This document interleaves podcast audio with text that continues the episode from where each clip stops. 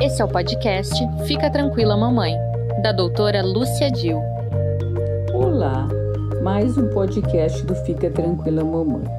Hoje vou falar sobre bronquiolite. Bronquiolite é uma infecção viral nos bronquíolos. É a principal causa de internação nos bebês menores de um ano e acomete crianças menores de dois anos. Para entender o que são bronquíolos, são pequenos túbulos que vêm desde os brônquios até os alvéolos. Alvéolos é aquela pequena partezinha de nosso pulmão aonde acontecem as trocas gasosas entre o oxigênio que se difunde por todo o corpo e o que não é aproveitado é transformado em gás carbônico e é eliminado. Então, a função do bronquíolo é transportar o ar até o alvéolo. A principal causa de bronquiolite é o vírus respiratório sincicial, que é altamente contagioso e transmitido pelo ar e até por objetos contaminados, mas também vários tipos de vírus, como adenovírus, parainfluenza, influenza, rinovírus, são também causadores de bronquiolite.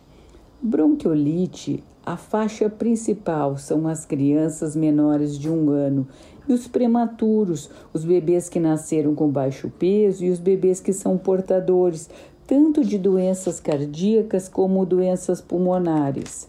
E como eu já disse, é uma das principais causas de internação nos bebês.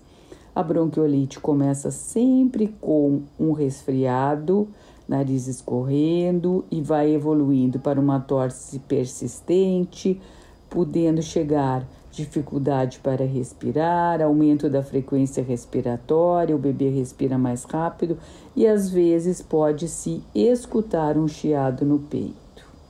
Bronquiolite, por ser viral, não tem tratamento e tem uma evolução benigna, mas às vezes há necessidade de internação para dar um suporte melhor à criança, oferecendo oxigênio e melhorando sua hidratação.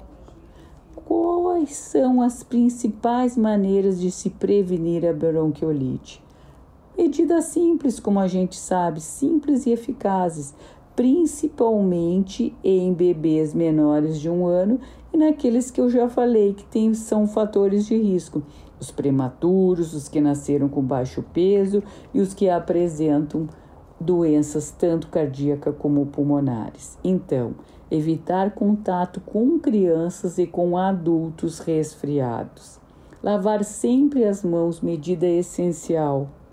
Evitar aglomerações.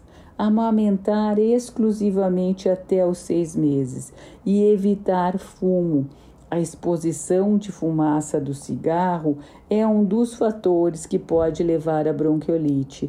E quando a gente não fuma, mas a pessoa que vive ao nosso lado é fumante, a gente acaba sendo um fumante passivo.